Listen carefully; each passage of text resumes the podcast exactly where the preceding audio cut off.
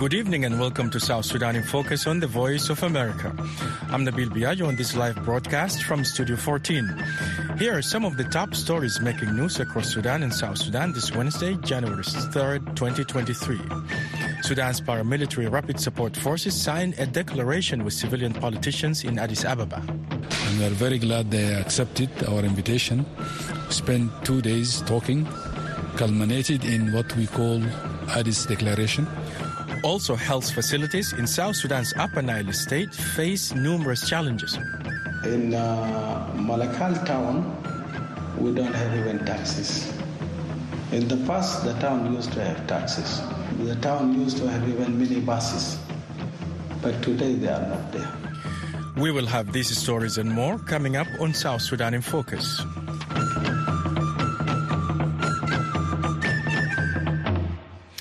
After eight months of a brutal conflict with the army, Sudan's paramilitary leader Mohamed Hamdan Dagalo said he is ready to end hostilities. On Tuesday, he signed the Addis Ababa Declaration alongside a civilian coalition known as Tagadoum. The Rapid Support Forces leader has agreed to immediate and unconditional ceasefire negotiations with the army. He also agreed to release more than four hundred fifty detainees, facilitate unhindered humanitarian access, and allow the establishment of a National Committee for the Protection of Civilians. The army has yet to respond to the agreement signed with Sudan's former Prime Minister Abdalla Hamdok, who leads the coalition. A signing ceremony and joint press statement were held in the Ethiopian capital Addis Ababa after two days of meetings. Dagalo said he came to the meeting for the sole purpose of signing an agreement that would lead to halting hostilities with the army. ما عندنا أجندة. أنا أنا أنا الوثيقة دي قريتها امبارح. He says he only read this document yesterday and that it was possible to read a document the day before and sign it today because he doesn't have an agenda. He says he saw the document included is stopping the war, which is what he's after, so there is that. If the army came with this same document, Dagalo says he would sign it immediately. He said he regrets the terrible toll the conflict has taken on civilians. He says he, we apologize to all our people in Sudan, in all its states, east, west, north, south, and center, for all the violations that took place. Dagalo goes on to say the R S F is extending their hands for peace. He says nothing will make us leave Khartoum except peace. For his part, Hamdok appreciated Dagalo's response to the civilians' call to have a dialogue about ending Sudan's conflict. This two-day meeting was between the uh, coordination of the civilian uh, democratic forces and the rapid support forces. Came as a result of the invitation that was sent by us in Tagadoum, and we are very glad they accepted our invitation. Spent two days talking, culminated in what we call Addis Declaration. Hamdok said he and the R S F leader agreed to address the problem at the heart of Sudan's war, the presence of multiple armies in the country. In the declaration, we agreed on the one army. There's no way Sudan would, uh, I think, stay as a peaceful country if we have this multiplicity of armies. So the aim is to have one army. Today, Dagalo continued his regional tour and met with Kenyan President William Ruto at the State House in the capital Nairobi to, quote, advocate for a swift and substantive end to this war. Sudan's conflict has killed more than ten thousand people and displaced over seven million people. The United States and rights groups have accused both sides of rights abuses and war crimes committed in the course of the conflict.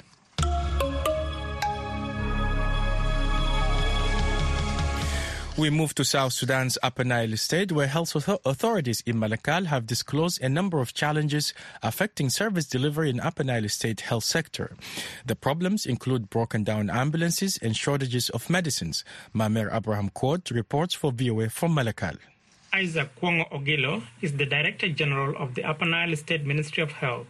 He says the state-owned ambulance is beyond repair, and as a result, patients in Malakal often are brought to hospitals in wheelbarrows. Ogila warns the practice can aggravate health conditions and should be discouraged. So I myself am among those who are really not comfortable with this.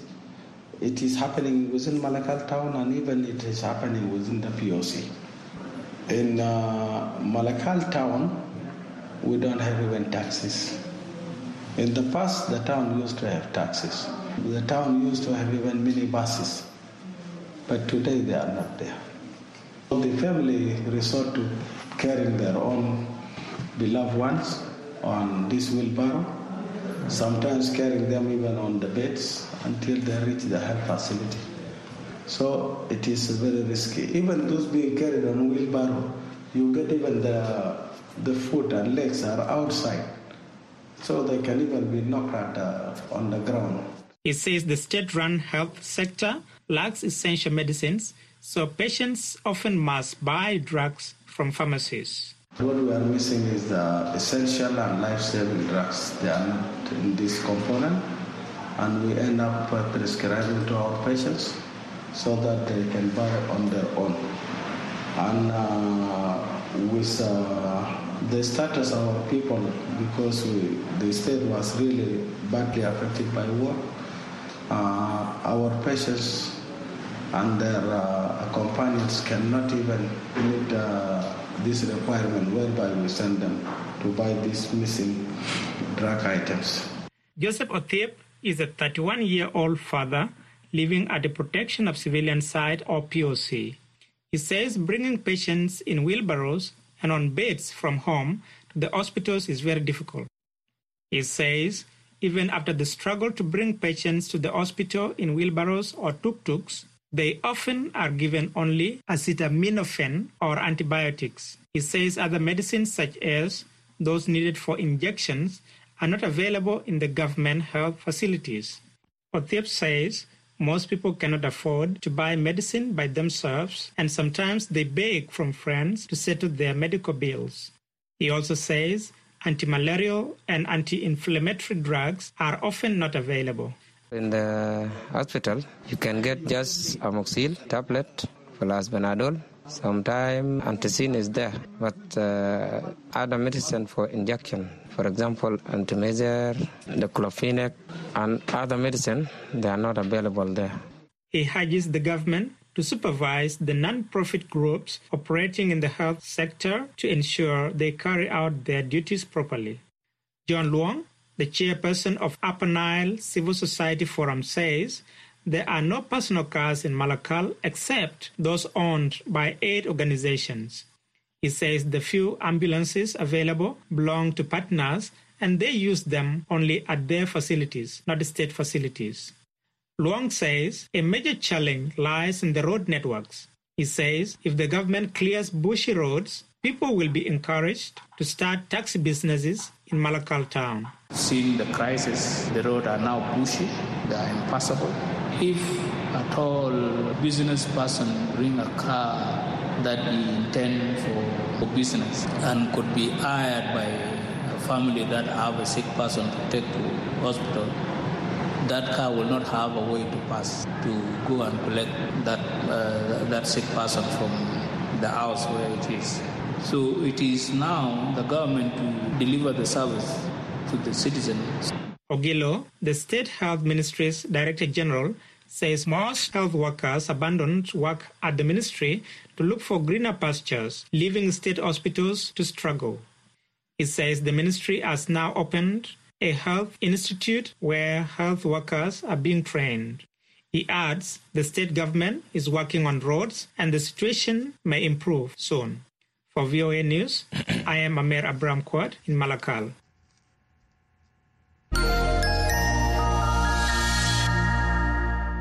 Uganda has taken Kenya to the East African Court of Justice. This after Nairobi denied the neighboring country's government-owned oil marketer a license to operate locally and to handle fuel imports headed to Kampala. Local media report President Yoweri Museveni accused Kenyan middlemen of being behind the high pump in prices in Kampala, even as global prices of the commodity continue to fall. Political analyst David Monda tells V O A's Douglas Mpuga that this action presents a big challenge in terms of regional diplomacy. On one hand, it, it shows a big challenge in terms of uh, regional diplomacy, because this is a, a black eye on good relations between the two neighbors. Uganda re relies on Kenya for a lot of its imports, and also Kenya imports a lot of uh, goods and services from Uganda. So I think tensions between the two countries is not good, not only for bilateral relations, but also for regional issues. The other question here is Uganda's frustration with Kenyan middlemen, who the, uh, the Museveni administration says are behind high pump prices in Uganda. And uh, I think he's really suing them. He's really pushing this in the public limelight and taking legal routes to actually get this question addressed. It's not just been a problem in Uganda. It's also been a problem in Kenya, where Kenyans are complaining of paying higher fuel prices than their neighbors, yet they import this product through Kenya, for example, to Uganda, yet Ugandans are paying less for fuel than Kenya. So it is a major diplomatic crisis, but it's also something that uh, is a, a legal problem that uh, the Kenya government needs to address. Uh, it appears that the issue of middlemen uh, inflating the prices of oil in the, in the region uh, is uh, a big one. It's definitely a big one because, uh, as you can imagine, um, oil prices are fundamental to the functioning of uh, not just Uganda or Kenya's economy, but the global economy. When oil prices go up, the cost of other goods and services will automatically go up because uh, economies on the continent of Africa and in the world are really very heavily tied to the cost of oil. This is an, an interesting case, but it's also going to put a spotlight on the uh, East African Court of Justice to really flex its hand in terms of uh, determining who are the bad players in this uh, whole oil marketing saga. And I think it's an interesting move that the Museveni administration has played here to actually put Kenya on the spotlight in the regional court to answer for some of these, these questions, because if they sued through, say, a Ugandan court uh, or a Kenyan court, I don't think the impact would be as strong. So it's really interesting to see regional judicial bodies also being used to try and untangle this mess with the allegations of cartels raising Ugandan oil prices unnecessarily. That's political analyst David Monda. He was speaking with V O A's Douglas Mpuga.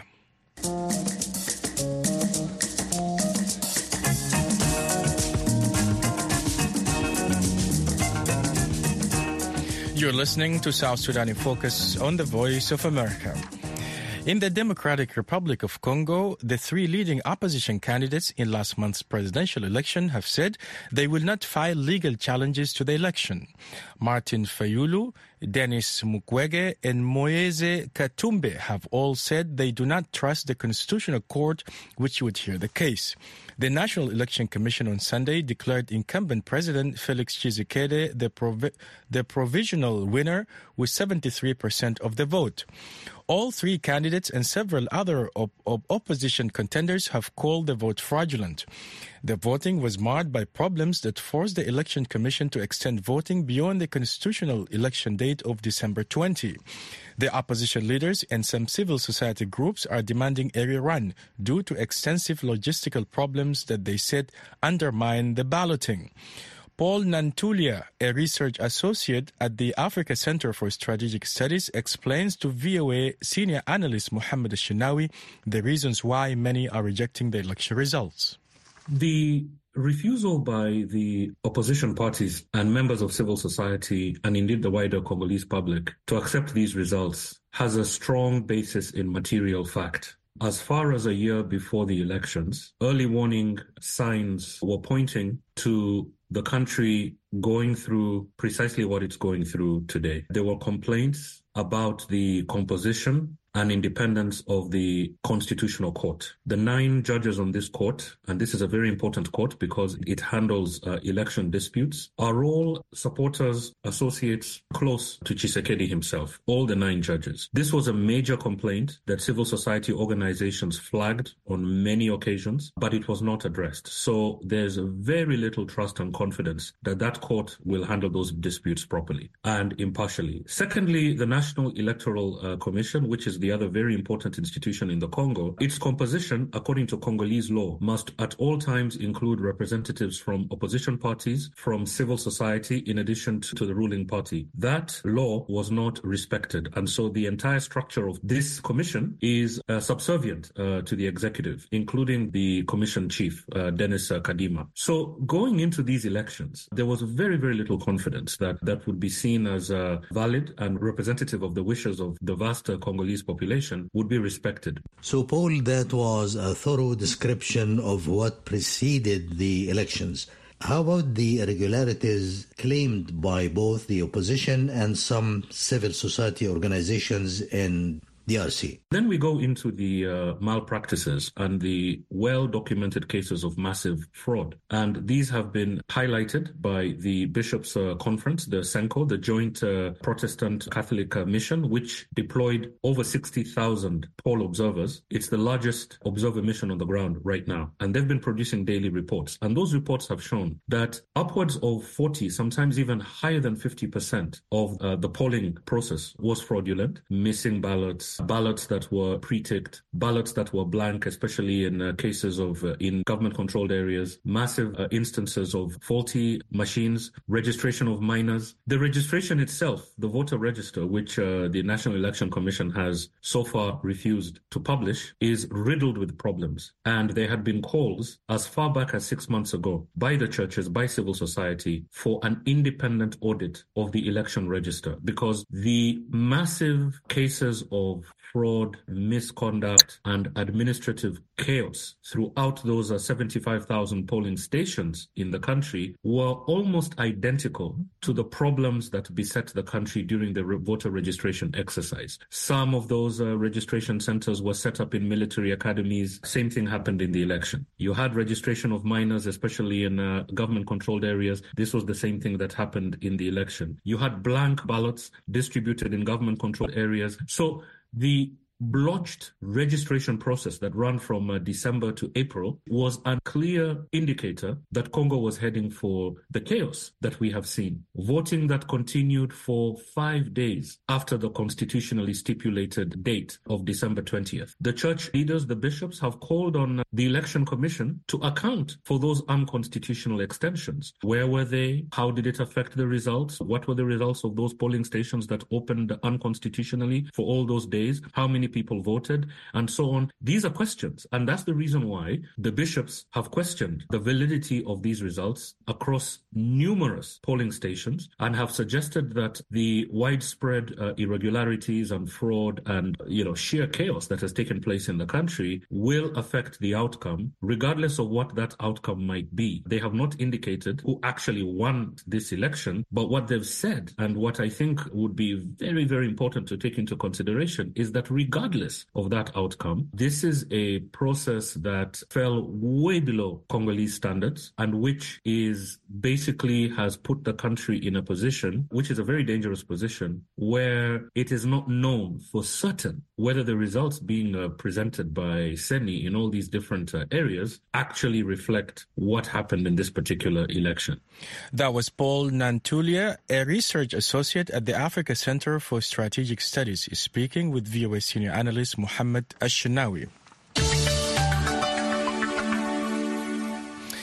Chad's military leader has appointed a former opposition leader and pro-democracy figure, Succès Masra, as prime minister in a new transitional government. Opposition and civil society groups are skeptical that Masra, who recently returned from exile, can convince military ruler Mohammed Idriss Déby to give up power. But Masra says his appointment does not stop him from making sure Chad carries out elections later this year and returns to civilian rule. Moki Edwin Kindzeka reports from neighboring Cameroon.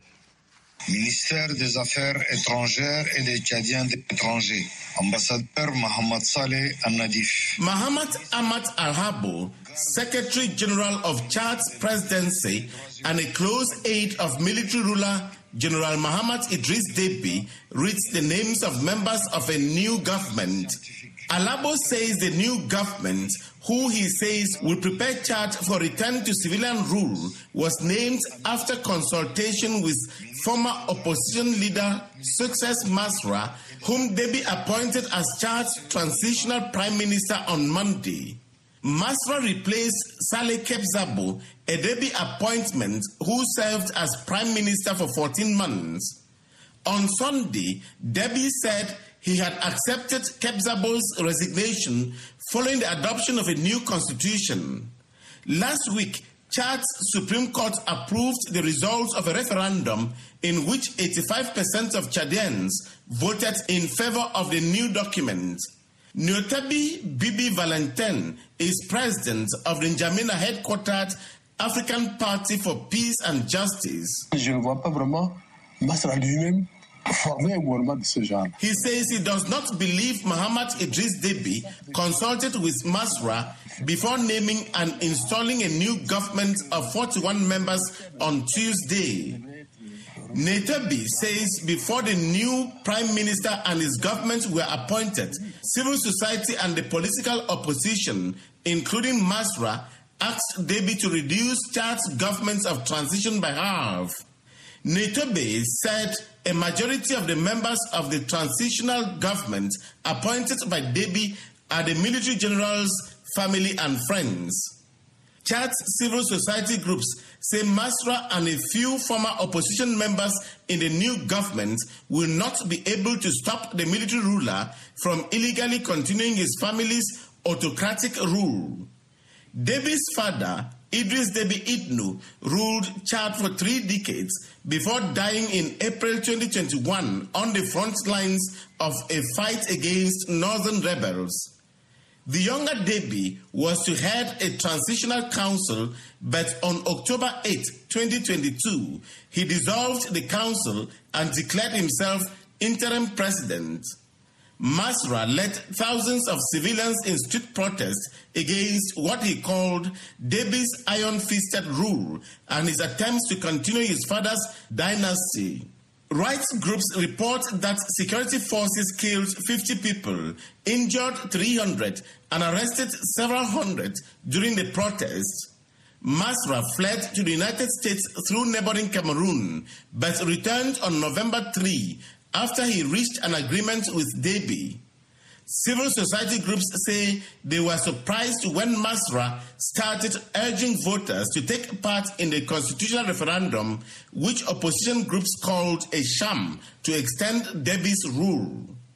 Chad's opposition says by accepting the prime minister's post, Masra has dashed the hopes of a majority of civilians who counted on his popularity to force the military junta to step aside.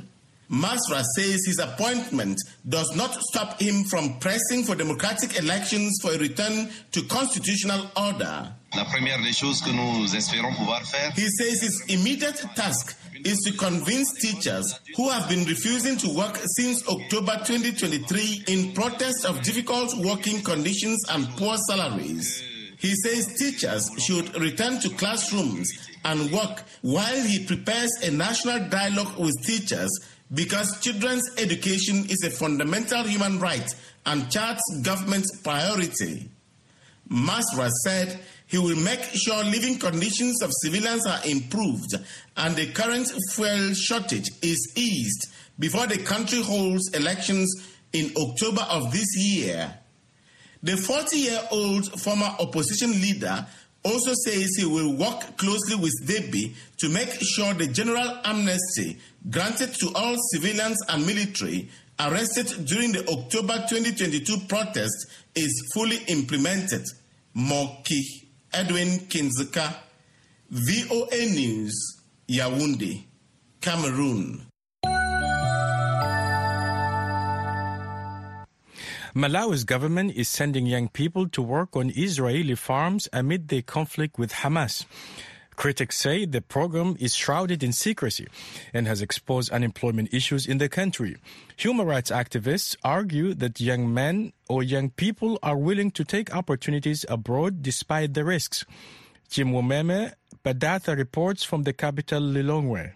Young people line up in large numbers at registration centers like this one for recruitment under a program that gives Malawians opportunities to work on farms in Israel. They are hoping to join about six hundred Malawians who have been airlifted to Israel through the agricultural program. A resident of Blantyre, the country's second-largest city, twenty-three-year-old Ruth Kanchinjuru, is ready for such an opportunity. It's a lifetime opportunity. I wouldn't lose it because at some part of the country there is war. As Israeli reservists have been called up for military service since the war with Hamas began in October, Malawi is not the only country Israel has been making labor exchange deals with to fill gaps created on farms.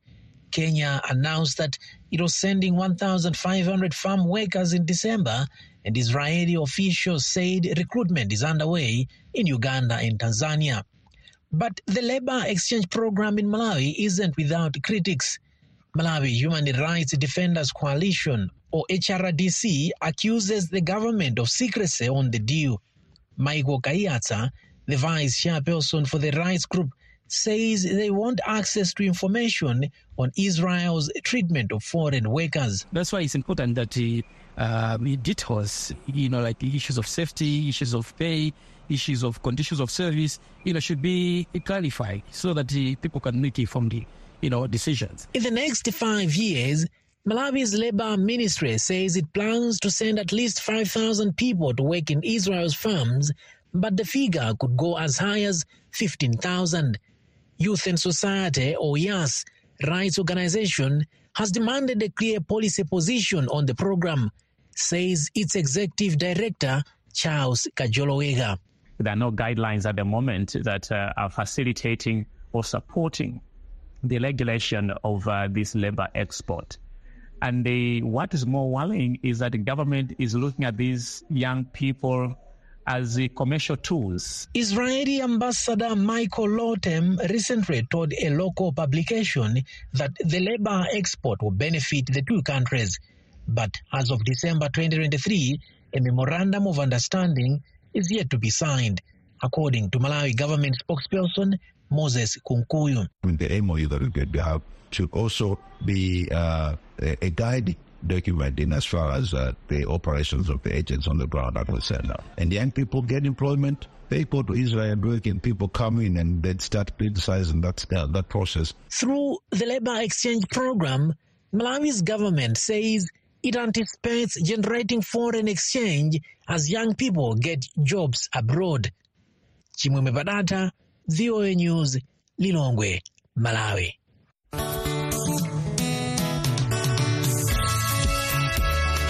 And that's all we have for you this Wednesday. Don't forget to check out V O A Africa dot com for all your favorite programs and news updates. If you missed this broadcast, go to www.voaafrica.com forward slash South Sudan. We now leave you with Zaman Kuruju by Emmanuel Kembe.